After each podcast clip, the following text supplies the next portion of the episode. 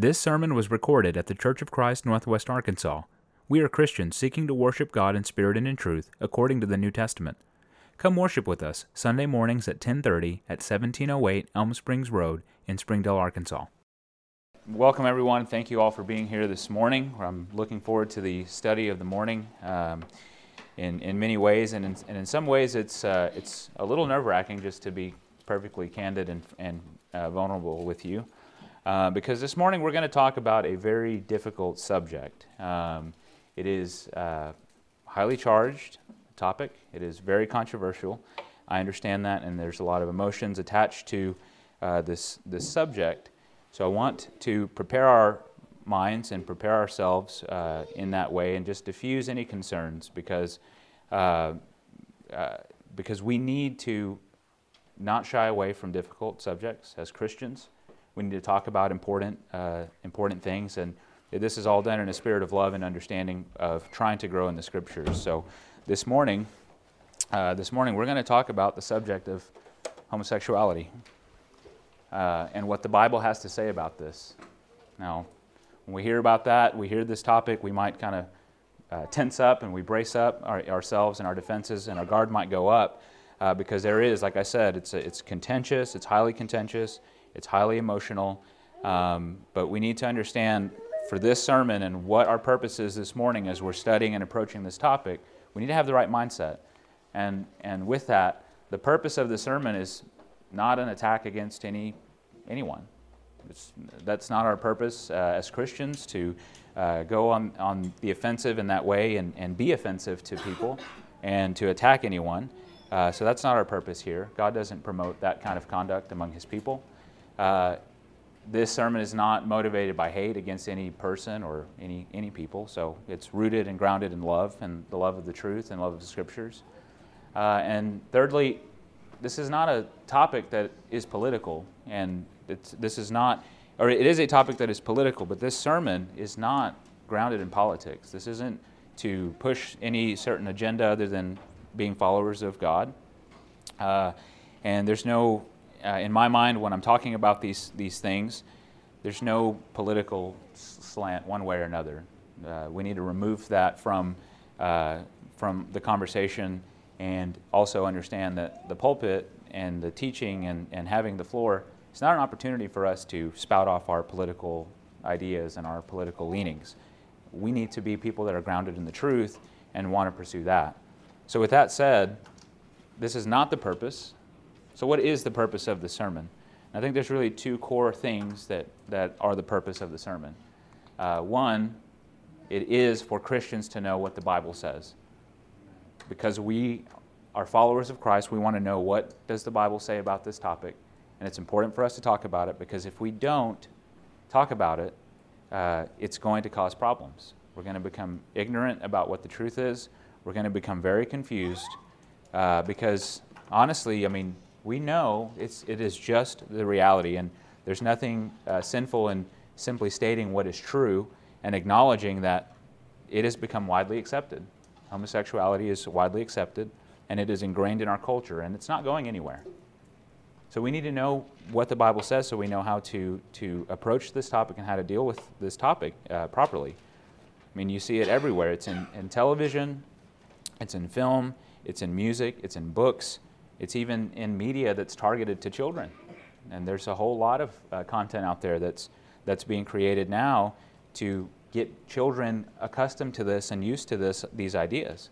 So your children will be exposed, and, and we're constantly exposed to these things on a regular basis. And with that steady stream of messaging, it just tends to break you down.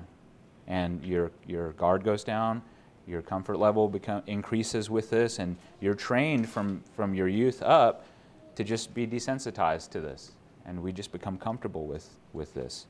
Um, and without a solid grounding in what the Word of God teaches, we are going to be very confused about the subject. So we need to know what does God say about this.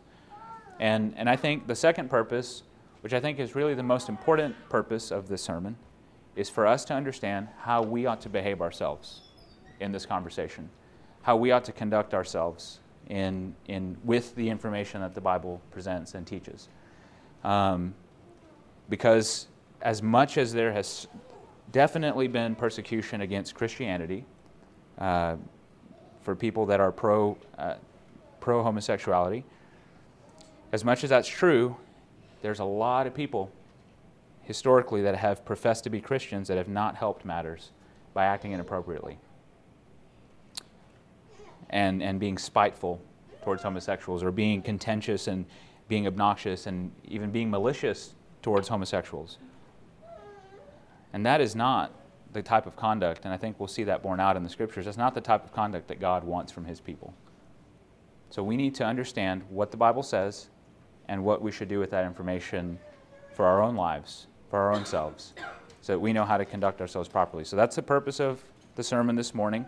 And we'll talk about some uncomfortable things, some uncomfortable topics, and it's, I hope that you'll receive it in the spirit that it's intended and, and that we can uh, talk about these things and study these things together uh, so that we can grow in our knowledge and, and glorify God ultimately, because that's our, that's our purpose that we want uh, to accomplish. So, so, with that, that's our starting point. That's our um, foundation for this study. So, what does the Bible say about it? It's important because there's a lot of things we hear from the world that urge us to accept homosexuality as something that's positive and something that's good uh, and something that is not sinful. Um, and if that's not confusing enough for the world to be out here giving us this constant messaging through all the media and all the, the things that are going on in our society um, and, and in government, all these areas where the world is pressuring everyone to accept this, if that's not confusing enough, it gets even way more confusing because there's a whole lot of, uh, I'm going to say, the Christian realm, just very broadly speaking, not um, just to encompass everything, whether that's a church or a religious group or some kind of religious organization that's connected to Christianity. That's just going to be an all encompassing uh, term here uh, as I use it here, Christian realm. It has become very confusing because so many in the Christian realm have adopted this, this messaging and have begun to say it is acceptable and we affirm we affirm you and say that this is not sin.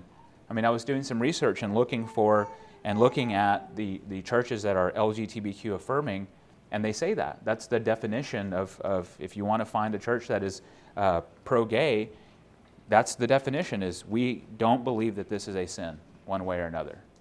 And, and they, I understand why people want to go there and say that because you want to make people feel welcome. But there's ways to make people feel welcome without accepting and just opening the door and approving of their life and their sin. I mean, we're, we all welcome each other here with open arms, but I'm certain there's sin in our lives. I'm certain there's choices that we make that are contrary to the will of God. And we don't accept that and, and say, hey, this is fine. How you're living is just fine. We, we're trying to hold e- each other accountable to the will of God. Um, so you can be welcoming without, without affirming and saying, uh, putting a stamp of, of approval on someone's life.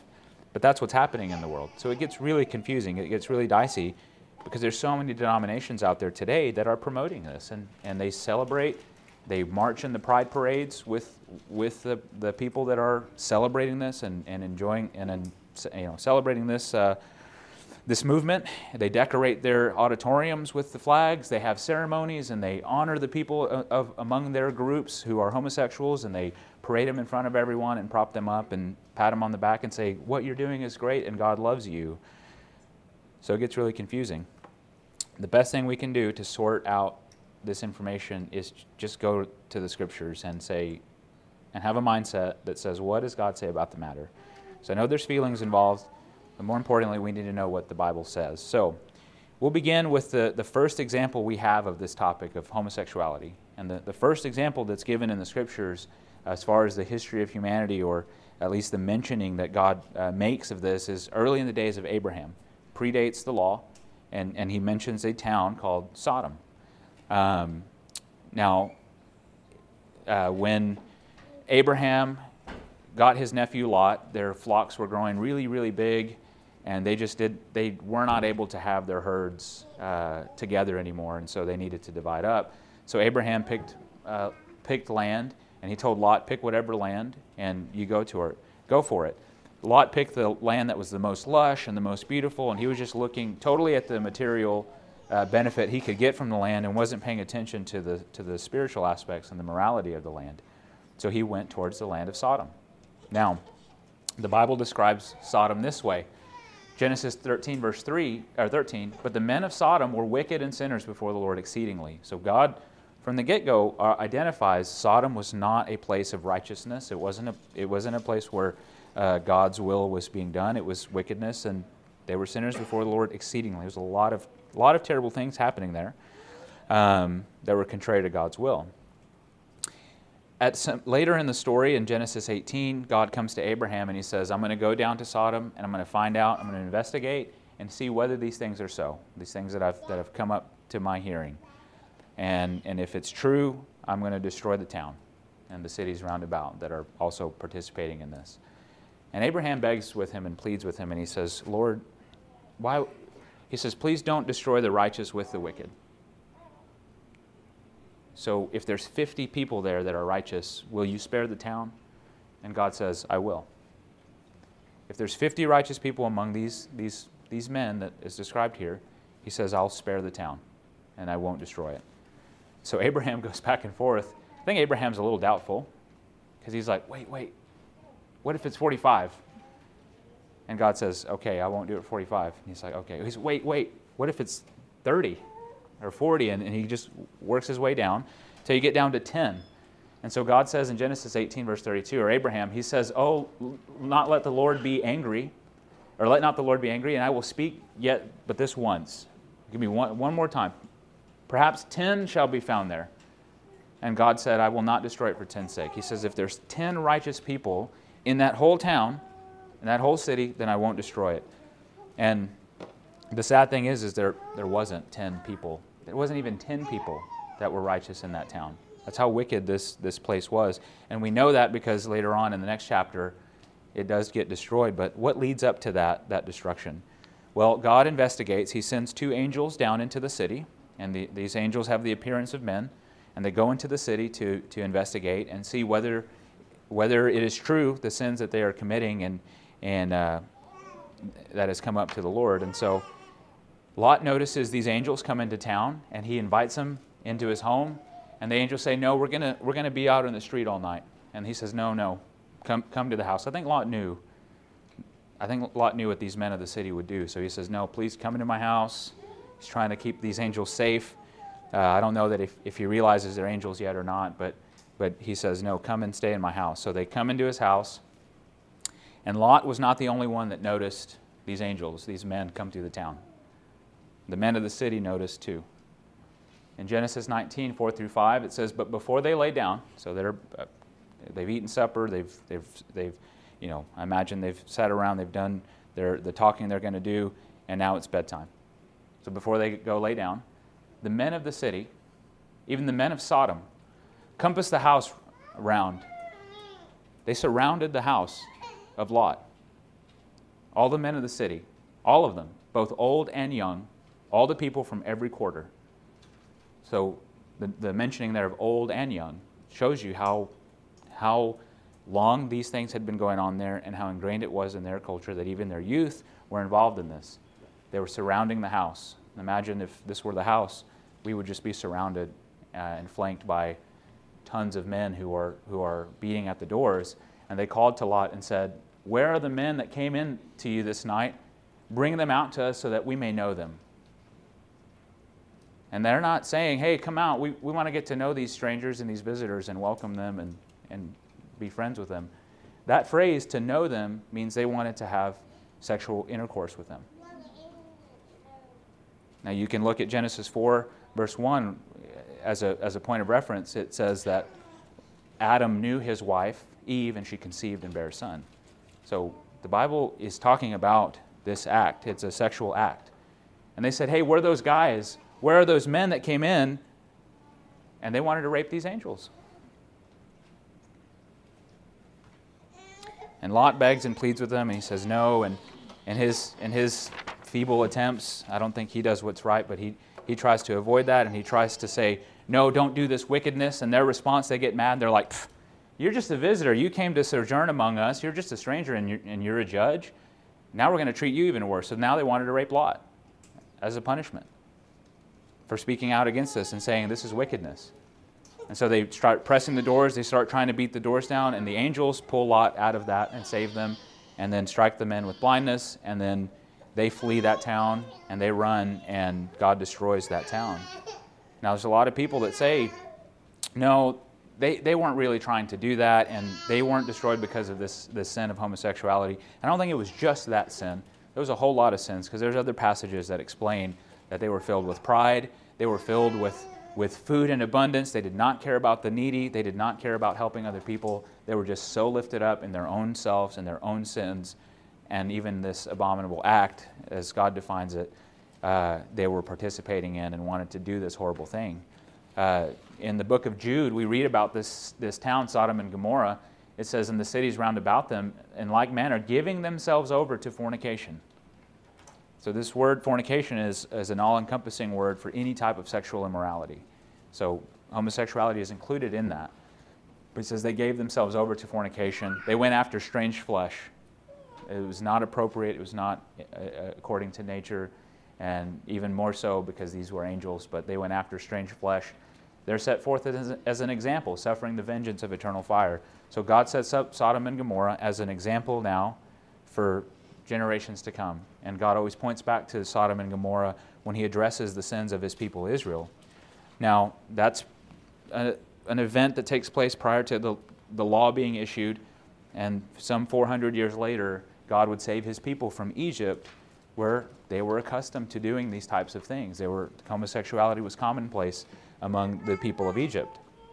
And the children of Israel have grown up there, and that was their environment, and they're, they're accustomed to this now.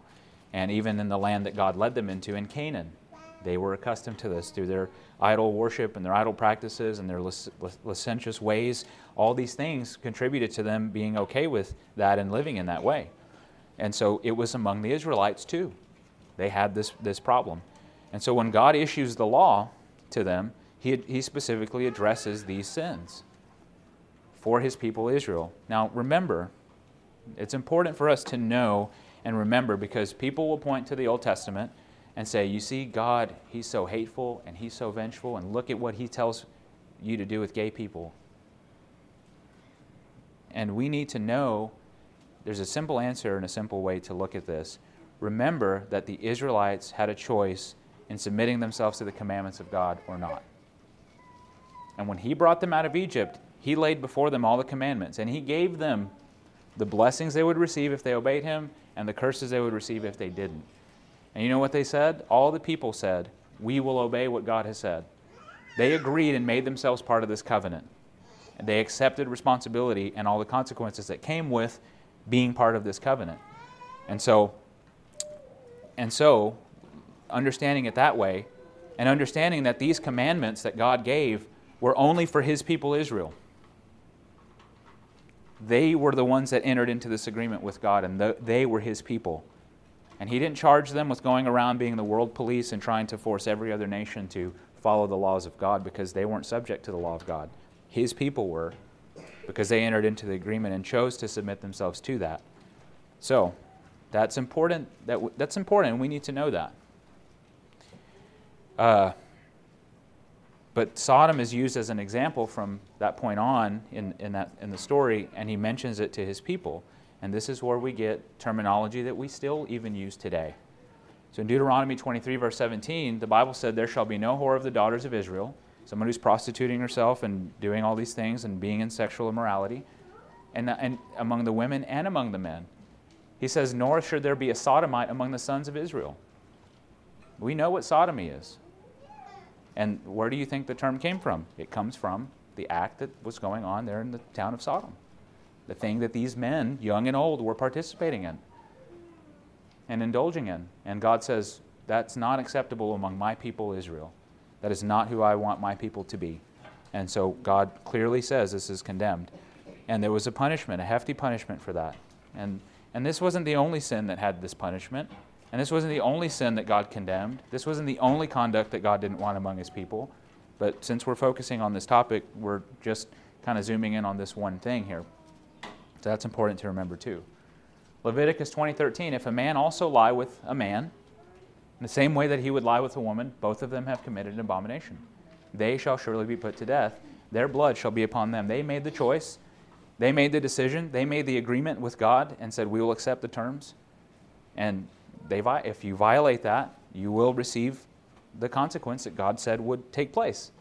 And so uh, it seems so brutal. It seems so, it seems so like wild and, and vengeful and judgmental, but it's, it's really not. They had a choice and they understood what the blessings were if they obeyed and what the curses were if, if they didn't obey. Um, and as harsh as it seems, death is the wages of sin. That's simply true. Uh, there's no sin that is not punishable by death or worthy of death in, in the sight of God because we have violated His nature, we have violated His holiness, and God cannot be in the presence of, of that and, and just simply accept that. Um, interestingly enough, you know, you, with this conversation of homosexuality, the, the newest, hottest trend or topic that's going on right now is the topic of transgenderism. Can a man become a woman and a woman become a man? Uh, God specifically mentions this in the law to his people as well, and he, he does not condone this. Uh, in Deuteronomy 22, verse 5, the woman shall not wear that which pertains to a man, neither shall a man put on a woman's garment. For all that do so are an abomination to the Lord thy God. He said, This is not the kind of conduct I want among my people, Israel. So he makes it very clear, very plain in the law. Okay? Now, that was specifically to the Israelites, but we can't use that thinking and say, okay, it was isolated to them. It doesn't really apply to us because we're not Israelites. Um, but there is a general principle that continues on. It predates the law, it was mentioned in the law, and it's even mentioned in the New Testament. So God continues to teach his people about this sin and the conduct he expects us to have. Um, and, and again, it's not just this sin that God is concerned about. He's concerned about every kind of sexual morality and wants us to have purity. And He wants us to be uh, good people who are not abusing each other and abusing ourselves and, and using sin to just, you know, dominate our lives. That's, that's what He's concerned with. But Paul talks about this in Romans chapter 1. There's, there's several verses that talk about this. We'll just look at a couple. Uh, Romans chapter 1, 24 through 28. Wherefore God also gave them up to uncleanness through the lust of their own hearts. Now, it's interesting, and you should go and study this passage for yourself, but he lays out a progression of how did people and humanity get to this point. It's basically because they reject God. They do not want to obey God, they do not want to listen to his commandments. Instead, they make idols. We make idols, and, and I say they, we, all as people do this. We make idols, and we go and worship that, and it corrupts our life, and we try to ascribe uh, whatever we're worshiping, we try to say that, it, oh, it's God that we're worshiping, but ultimately we're worshiping ourselves. And that will lead us down a dark road. It will. And he describes that here. And when, and here's the other thing God gave them up to uncleanness to the lust of their own hearts. You know what that tells us? God isn't going to stop you from doing whatever you want. You get to do whatever you want. Sure, your total freedom to do what, what's in your heart, and God will not stop you. He will give you up to that uncleanness. And, and he talks about doing this with humanity and, and uh, this, these things we're talking about. He says to dishonor their own bodies between themselves. And he just, okay, if you don't want to submit to God, he's not going to force you. What did they do? They changed the truth of God into a lie. They worshiped and served the creature thing, things that God made, the creatures, more than the one who created them, the Creator, who is blessed forever. Amen. And he says, for this cause, for this reason, they didn't want to submit to God. They didn't want to worship the true God. They wanted to worship themselves instead. For this reason, God gave them up to vile affections. For even their women did change the natural use into that which is against nature. It's not according to the design He created, it's not according to how He designed humanity to be. And likewise, also the men, leaving the natural use of the woman, burned in their lust one toward another. Men with men working that which is unseemly, and receiving in themselves that recompense of their error which was meet. And even as they did not like to retain God in their knowledge, God gave them over to a reprobate mind to do those things which are not convenient. So you see the, the, the pattern here. if you don't want to submit to God and you don't want to worship God, you don't have to. But there's consequences to that, absolutely. That's not what God wants. He wants us to follow Him and wants us to be godly. But if we don't like to retain God in our knowledge, He won't retain us in His. And He'll, he'll let us go and pursue those things. But you see, it's condemned here. It's not spoken of in a positive light. And there's other translations of, of the scriptures. If you, if you look at a translation like the Message Bible, it portrays this like a way, in a way that the sin that they were committing was that they didn't love. They didn't have love. That's the problem. It wasn't that they were men with men or women with women, it was that they didn't have real love. But that's not what the scriptures are saying. It's, it's very clear and very apparent. God is not accepting and, and condoning of this type of behavior. Even we have other verses that also describe these sins of homosexuality. And how do we know that God doesn't accept them? Well, because these, for these sins, you will not enter the kingdom of heaven. 1 Corinthians 6, 9 through 10. Know ye not that the unrighteous shall not inherit the kingdom of God? Be not deceived. This is important for us to hear because there's a whole lot of churches out in the world telling you that you can be gay and you're saved and you're fine and you're going to go to heaven and you're going to be okay. And not just gay, there's all kinds of other sins. You can, I mean, some of these leaders, there's a whole lot of stuff that comes out about their sexual immorality. And they think, oh, I can live this way and I'm okay and I'm fine. And so, as easy as it, as it is to just zoom in on this on this one sin of homosexuality sometimes and use that uh, uh, as a weapon against other people and then ignore other sins that are mentioned, that's ignorant, and we shouldn't do that and not be deceived. Neither fornicators, which again is an all encompassing term that includes homosexuality, nor idolaters, nor adulterers, nor effeminate men being like women, effeminate, not abusers of themselves with mankind. That means you're practicing this, this sin of sodomy. It's a, a, a catamite, which was somebody who was a slave uh, or someone who, who uh, someone who was retained and, and used and prostituted, uh, usually a, a, boy, uh, for, the, for the sexual pleasure of some man. That was commonplace in Rome. Horrible. It was, it was commonplace. Uh, but he says that, that's the kind of person that will not inherit the kingdom. Neither thieves, nor covetous, nor drunkards, nor revilers, nor extortioners shall inherit the kingdom. And to not inherit the kingdom means you won't go to heaven. Because when Jesus comes, he's coming to gather up his kingdom and deliver it up to God, and we'll inherit the kingdom and the resurrection, and our bodies will be changed and we'll be able to enter in. Now, that's just the reality of, of what God says about this, this subject. So, yes, it is a sin. And now that we know what the Bible says about it and we have the information, I think this brings up some very important com- conversation or questions uh, because it's clear that God doesn't condone it or accept it. So it brings up very important questions for someone who might be gay or might have these feelings. Because whether we might know it or not, it, it could be very well in our midst. Someone could be dealing with this and struggling with these feelings. And there's plenty of Christians um, who, who, who are throughout the world. So, what does this mean for someone who's gay?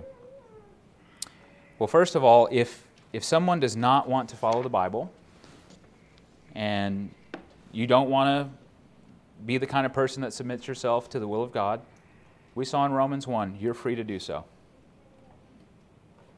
make your own choice. God's not going to stop you from doing that.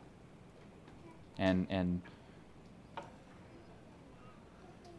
however, every person, we do need to understand, every person will give an account on the day of judgment about the choices we made. And we're going to have to account for all the good and the evil that we've decided to do. So it's, it's very serious. It's not just so light and go, okay, you can do whatever you want.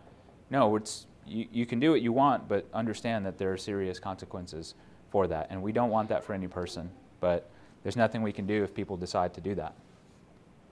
There's really nothing we can do about that. But if there's any gay person, any homosexual, anybody that's struggling with these types of sins, if you want, if you want to follow God, if you want to hear God's word and you want that to change your life, this does have some important questions or leads to important questions. What if, what if, because this is a common thing that is, that is trotted out as an excuse or as a reason, what if I think I was born this way? What if I'm dealing with this and I, I just, I believe it. I was born this way and I just don't know when this started and it just happened. You hear that, that kind of account and that kind of story from people all the time. They just don't know where these desires or these feelings came from.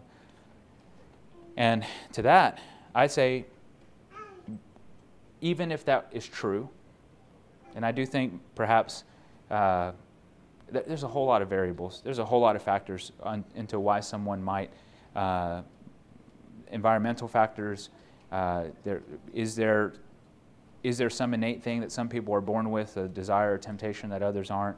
Maybe so. I don't know. Regardless, let's, see, let's say it's true, you were born this way. It doesn't matter.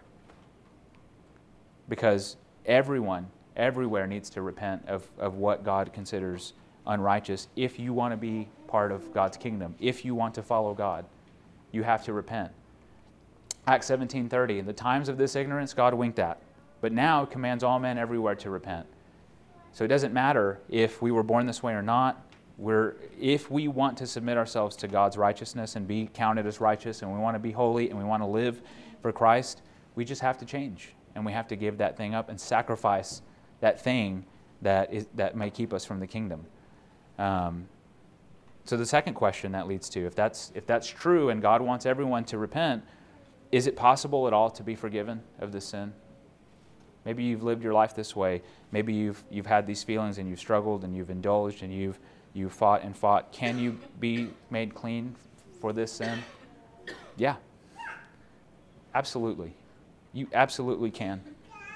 And not only can you, God, I think God is eager to remove your sins and, and for all people. I mean, the scriptures make that pretty clear. There's, there's great rejoicing in heaven that happens over a sinner that repents.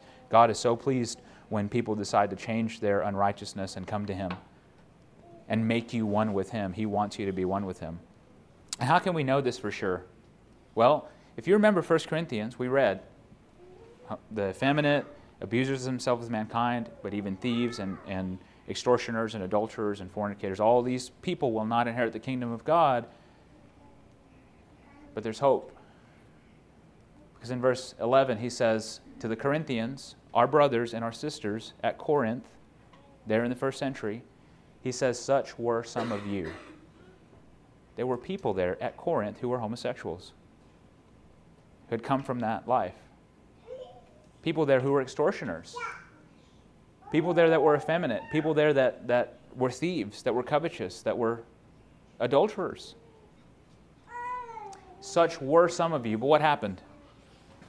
But you were washed. You were sanctified. You were justified in the name of the Lord Jesus and by the Spirit of our God.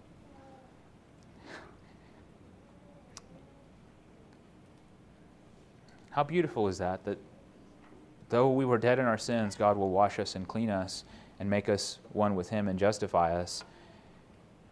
Our brothers and sisters at Corinth had these problems, and they were cleansed and they were forgiven of their sins. And if God forgives you of your sins, you are forgiven of your sins. And yes, it's possible to be forgiven.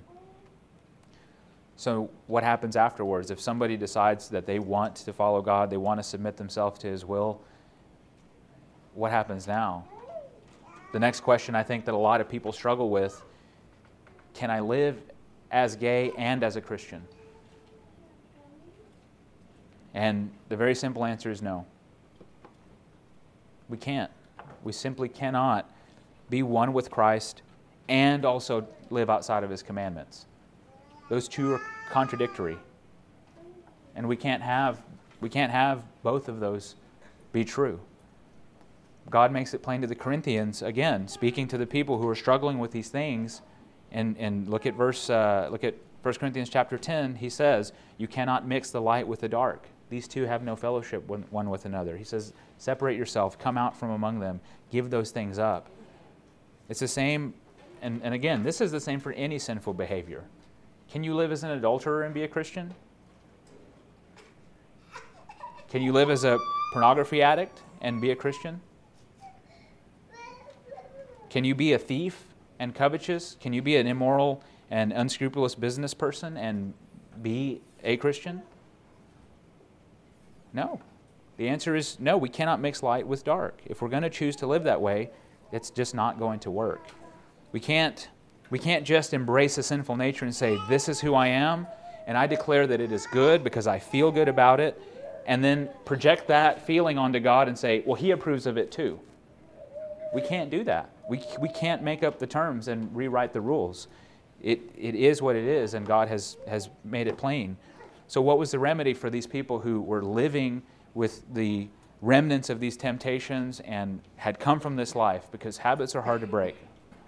Absolutely. So, what's the remedy? 1 Corinthians 6, verse 17, Paul says this He that is joined to the Lord is one spirit. You've been united to Christ. You need to understand, uh, people at Corinth and anyone who's, who is dealing with these sexual type of sins, flee from fornication. Every sin that a man does is outside of the body, but he that commits fornication sins against his own body. What? Know ye not that your body is the temple of the Holy Ghost, which is in you, which you have, which you have of God, and you are not your own? For you are bought with a price. Therefore, glorify God in your body and in your spirit, which are God's. That's the, the remedy, or at least the, the answer. We can't live as joined together with sin, but still joined together with Christ.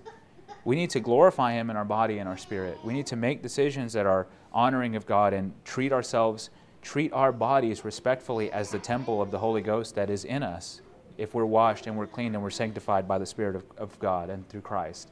He says, honor your bodies and don't yield yourself to those sins. Have self control. Okay? But let's look at reality too. Because it's easy to say, well, just abstain. How is a, how is a person, a human being, supposed to have that level of self control? Some people can, and if you can, good, and I'm talking about uh, being celibate, if, if that's, that could be an answer, but that's just not the answer for everyone. And it wasn't the answer, I don't think, for these Corinthians. I think they wrote to Paul. There's indications of in the next, very next chapter, he, he says, the things that you wrote to me about. They were wanting to know about this topic of, of, of uh, I believe, intercourse, they were probably talking about. So the question I think that would pop up for somebody, and if, if I were in someone's shoes dealing with this, wanting to be forgiven, have been washed and clean, and I'm trying to live a godly life, I think the next question I would have is how can I fulfill these desires that I have, these impulses that I feel, in a way that honors God? In a way that honors God. Uh, because God does not want to withhold us from sexual intercourse or sexual relations. He does not want to keep us from that. I think part of us, I think part of our design as humans was, was it, eh, that was included. He doesn't want to, to withhold us, but he does want us to carry that out in the proper context. He does want us to do that in an appropriate way. And this proper context is what Paul described in the very next chapter, because we're talking about avoiding and fleeing from fornication to people who are struggling with sexual sins. So, what's the answer, Paul? He says in 1 Corinthians 7, verse 2 Nevertheless, to avoid fornication, let every man have his own wife, and every woman have her own husband. That's the answer.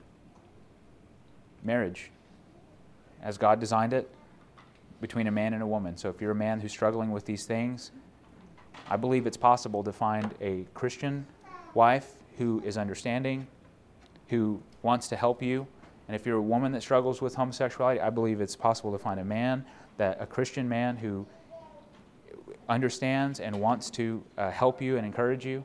And I think if I think I think about how beautiful that picture is of two people dealing with sin, dealing with these things in their life, and coming together and sacrificing for the sake of one another to help each other be holy people and be godly people what more beautiful picture could there be of Christ in the church and, and the love that we should have uh, in our marriages and the, the bond that we can have and build.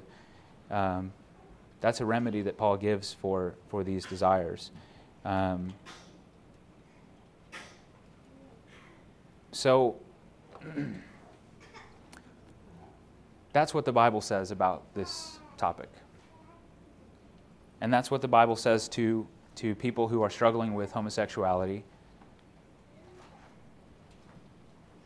But now I want to talk about what this means for Christians in general. Because that was one of our main purposes, and I think the, the most important purpose for us to understand what do we do with this information? What do we as the church, what do we as Christians uh, do with this? How should we respond to this, this time and this movement of the LGBTQ community? I think it requires some humility. And it requires us to be real. Let's not pretend like the church has, has conducted itself uh, totally righteously in, in this regard or like we haven't caused problems because absolutely it's true and we should maintain that truth that homosexuality is sinful but i'm not so sure that, that christians have the best track record in responding to this the, to gay people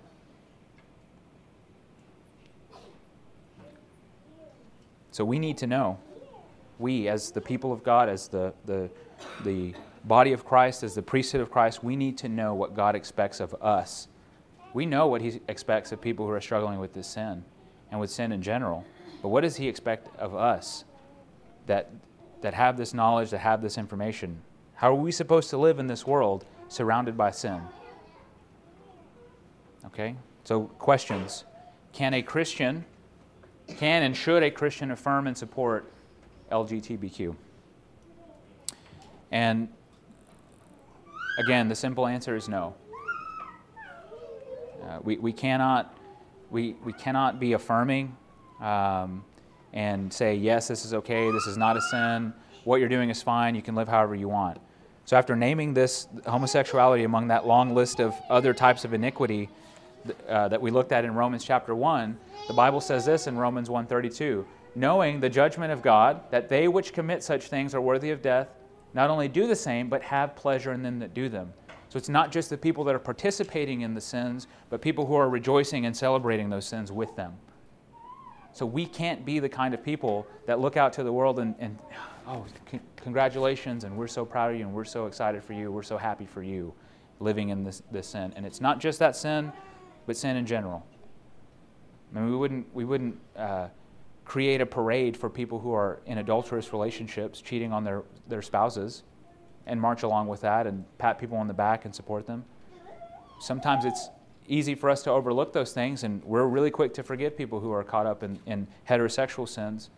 But sometimes when it comes to homosexual sins, we're just keep people at arm's length and never let them change, never help them to repent, and you're just kind of on your own sometimes uh, because we don't know what to do with that.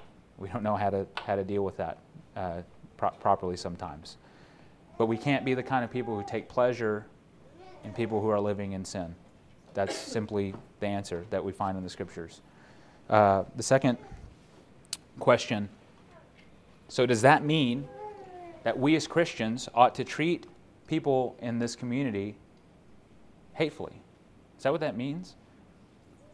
I mean, the Bible says they're worthy of death. Are we supposed to be all in their face and shouting at them and screaming and doing all these things? No. Absolutely not. We need to be, uh, we need to understand this, uh, what God said and what Paul taught Timothy to do in the face of sins. He lived in Ephesus. It's a Roman controlled town. It was very sinful. There was a lot of homosexuality, there was a lot of adultery, there was a lot of uh, human trafficking that was going on. There was abuse of children, stealing, covetous, idolatry, drunkenness. All these things were going on in this world that Timothy was living in in Ephesus and trying to encourage the church there. What did Paul tell him to do in his interactions with people? 2 Timothy 2 24 to 26. And the servant of the Lord must not strive, but be gentle to all men. Gentleness. That's what we need to be the kind of people that are gentle, able to teach, patient, in meekness, instructing those that oppose themselves. If God perhaps will give them repentance to the acknowledging of the truth, that they may recover themselves out of the snare of the devil who are taken captive by him at his will. That's the kind of people we need to be out in the world. That's the salt, that's the light that we need to be. Not jumping on every post we find on Facebook and, oh, you, you, you people are going straight to hell. I've seen that kind of stuff.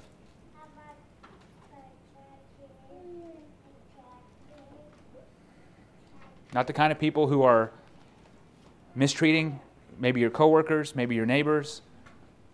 I'm not going to ever talk to you. I'm not going to look at you. I'm just so I'm just disgusted by you.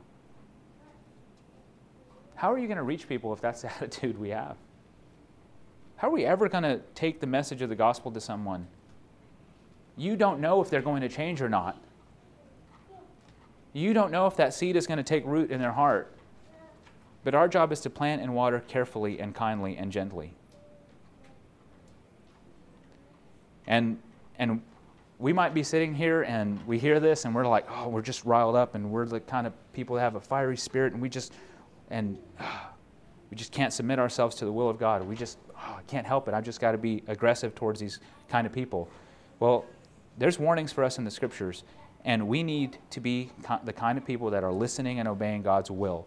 We don't get a free pass just because we're in the church. We can't ignore what God says to, about, uh, to us about being gentle and being patient and being meek in our approach to teaching people and helping others. If we do, how are we any better than the people who might, may be homosexuals that reject the Word of God? We aren't.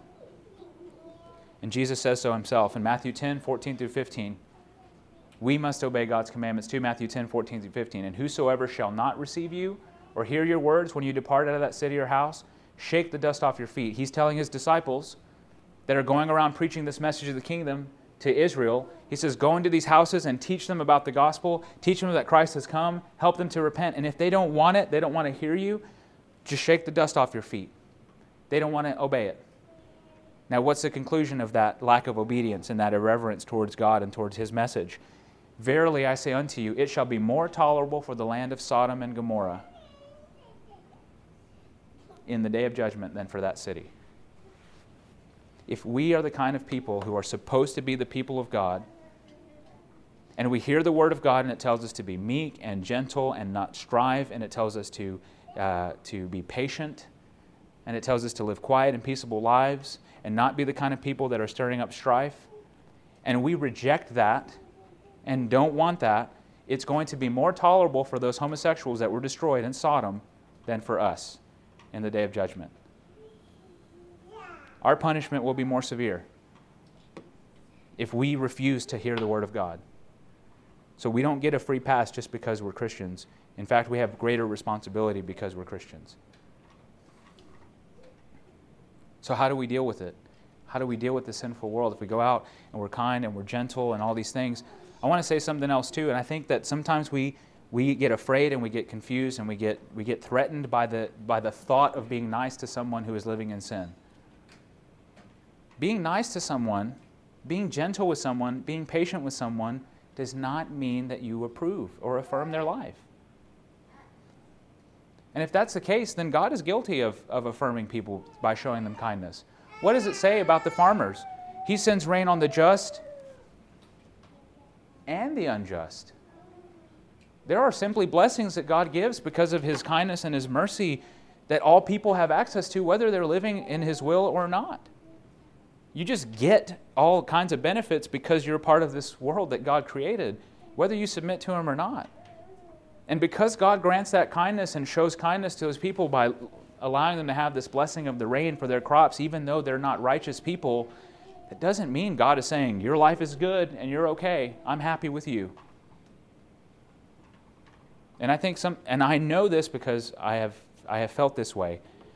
When I was not sure what to do in the face of dealing with, with people that were living in homosexuality or any other kind of sin, I was afraid to just be nice to people, and I was very prickly, and I was very, I had my guard up all the time, and I wasn't able to just be a, a, a human and try to connect with someone because I was so afraid that if I'm nice to them, they're going to think that I approve of their life. And that's just simply not true. It is just absolutely not true. Uh, being nice to someone doesn't mean you agree or approve and are promoting them at all. We can be nice to people and, and not approve of what they're doing. And uh, that's the difference between tolerance and acceptance. Tolerating things doesn't mean you agree with them. We put up with, with things, but we can also be nice and kind and gentle. We don't always have to speak up. We don't have to go to people. If we see people out and about in town and they're, we see they're a homosexual couple, it's not our job to go over there and get in their face and tell them how wrong they are. That's just not our responsibility. So, how do we deal with the sinful world? Well, the Bible gives us answers for that too. 1 Corinthians 5 9 through 13, I think, is critical, and, has, and it has been critical for me in my life to understand how I'm supposed to look at and react to the sinful world versus the world that we live in as a Christian community trying to follow the, the scriptures. Uh, how do we deal with it? 1 Corinthians 5 9 through 13. I write to you, and I, Paul is talking to these Corinthians. Remember, he's dealing with all these types of sins that they had at Corinth, and they're just an excellent case study uh, for how to deal with these problems. But he says, I wrote to you before, don't keep company with fornicators. So they took that to mean I'm going to cut everyone off. I can't be around anybody that's fornicating, and that would include homosexuals, anybody that's living in, in these sinful uh, ways in sexual immorality. They took it to mean, oh, I got to cut everyone off. But he says, yet not altogether with the fornicators of this world, or with the covetous, or extortioners, or idolatrous, for then you must needs to go out of the world. If we really want to get away from all the sin in the world, we need to leave the planet. That's what Paul is saying. It's just impossible for us to live in this world and not interact with people who are living in sin. It's impossible. And we can't hide under a rock. We can't hide that candlestick under a bushel. We're the light of the world. And that's not approval for us to go out and about and be in the world and say, oh, we're promoting Jesus, but we're right here partaking in the sin and partying along with everybody else. That's not approval and a license to go and be like the world. It's just simply acknowledging reality. We're Christians and we have to live in this world, and we're going to confront sin all around us. So he says, I, I wasn't telling you to cut people off in general, like altogether, totally. But what I was telling you, I have written to you to not to keep company if any man that is called a brother. He says, don't keep company if they're in the church and they're not living right. And they're trying to live this dual life of being in darkness and being in light. If a brother be a fornicator or a covetous or an idolater or a railer or a drunkard, a railer, somebody who goes around bashing people and just yelling at people and talking about people, or a drunkard or an extortioner, with, with such a one, know not to eat. So Paul says, I want you to focus your energy not on the, not on the whole world, but on our world, the Christian world, our people, the flock of God. How do we know that? This is what Paul the Apostle said For what have I to do to judge them that are outside of the church? What business is it of ours to go out and try to be the world police? That's what Paul is saying. It's not. Do not you judge them that are within? He's talking about the body of Christ. Aren't we looking at and, and judging and holding each other accountable in the body of Christ? That's what our focus should be.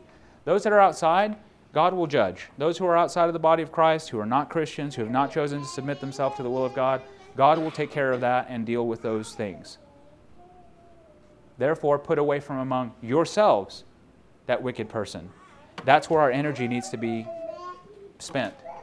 Is looking at our own lives, making sure we're obeying the commandments of God, and looking to the lives of one another, and making sure that we're encouraging each other to follow the scriptures. And, and it's really hard for us to hear, but Christians need to hear this too. We are not the world police. It is not our responsibility to make people obey God or to try to beat them into submission to obeying the, the, the, the commandments of God. Sometimes we try to use the laws of the land and we want bills to pass so that we can force people to follow the commandments of God. It's just not our, our job.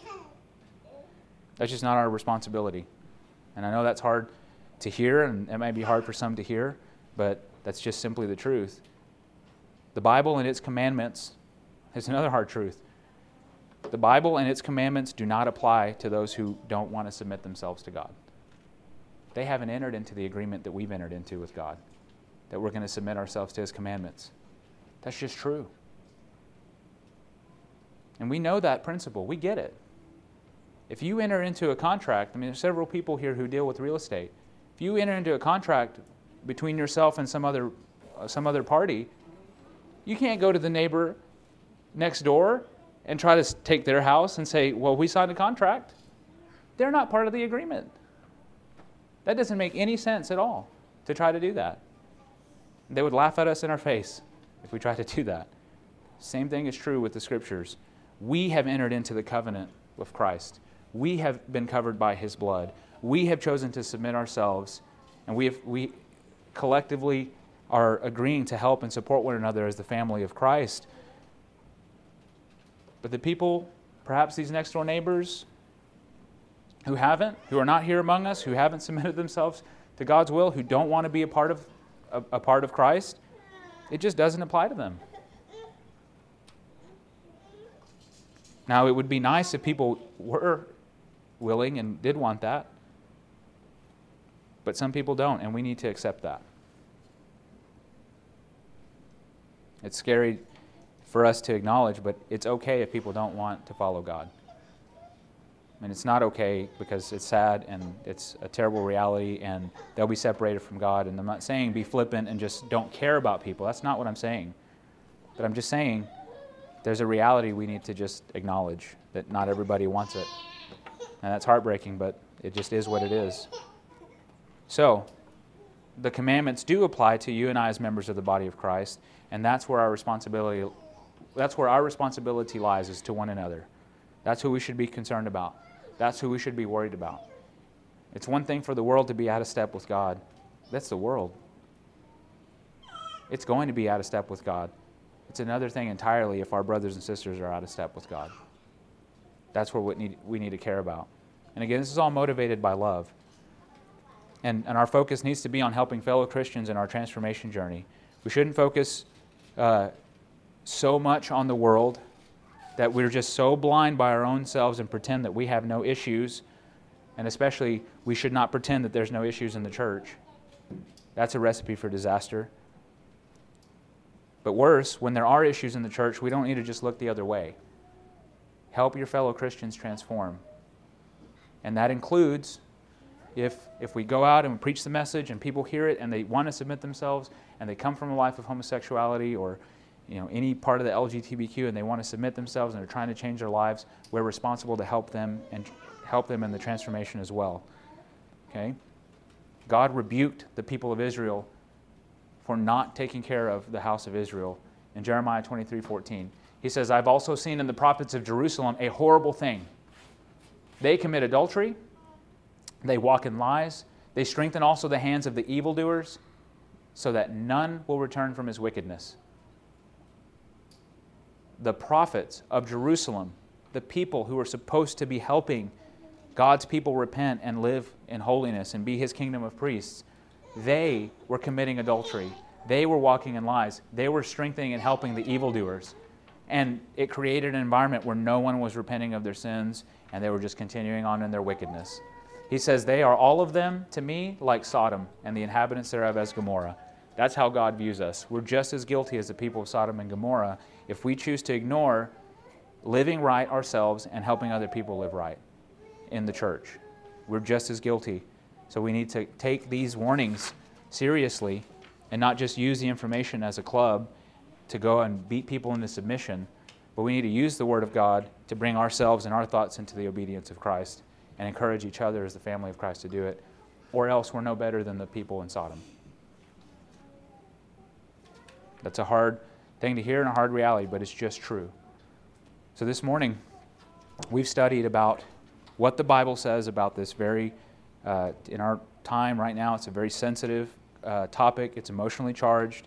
I pray that you've seen that this has been done in love and in a spirit of meekness and gentleness and with the desire for us not to attack anyone, but for us as Christians to know what does the Bible say?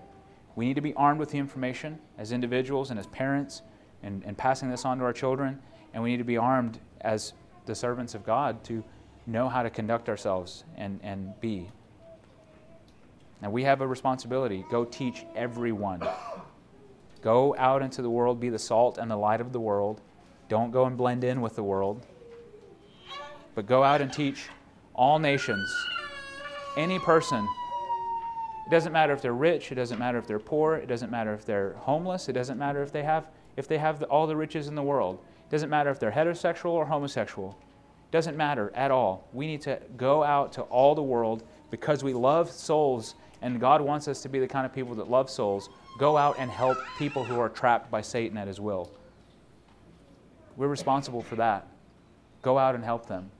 Baptizing, finding people who are interested, finding people who want to submit and want to change. And if they don't, move on.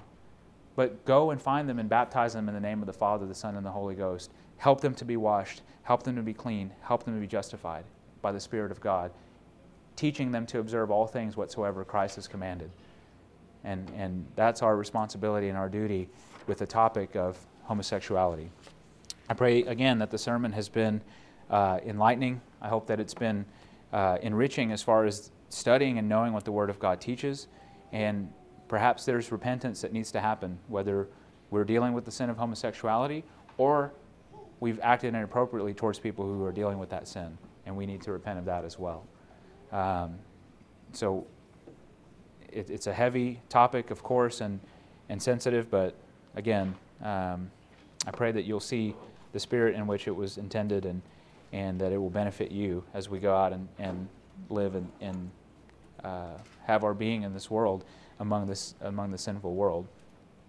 If there's anybody here who deals with this sin in their life,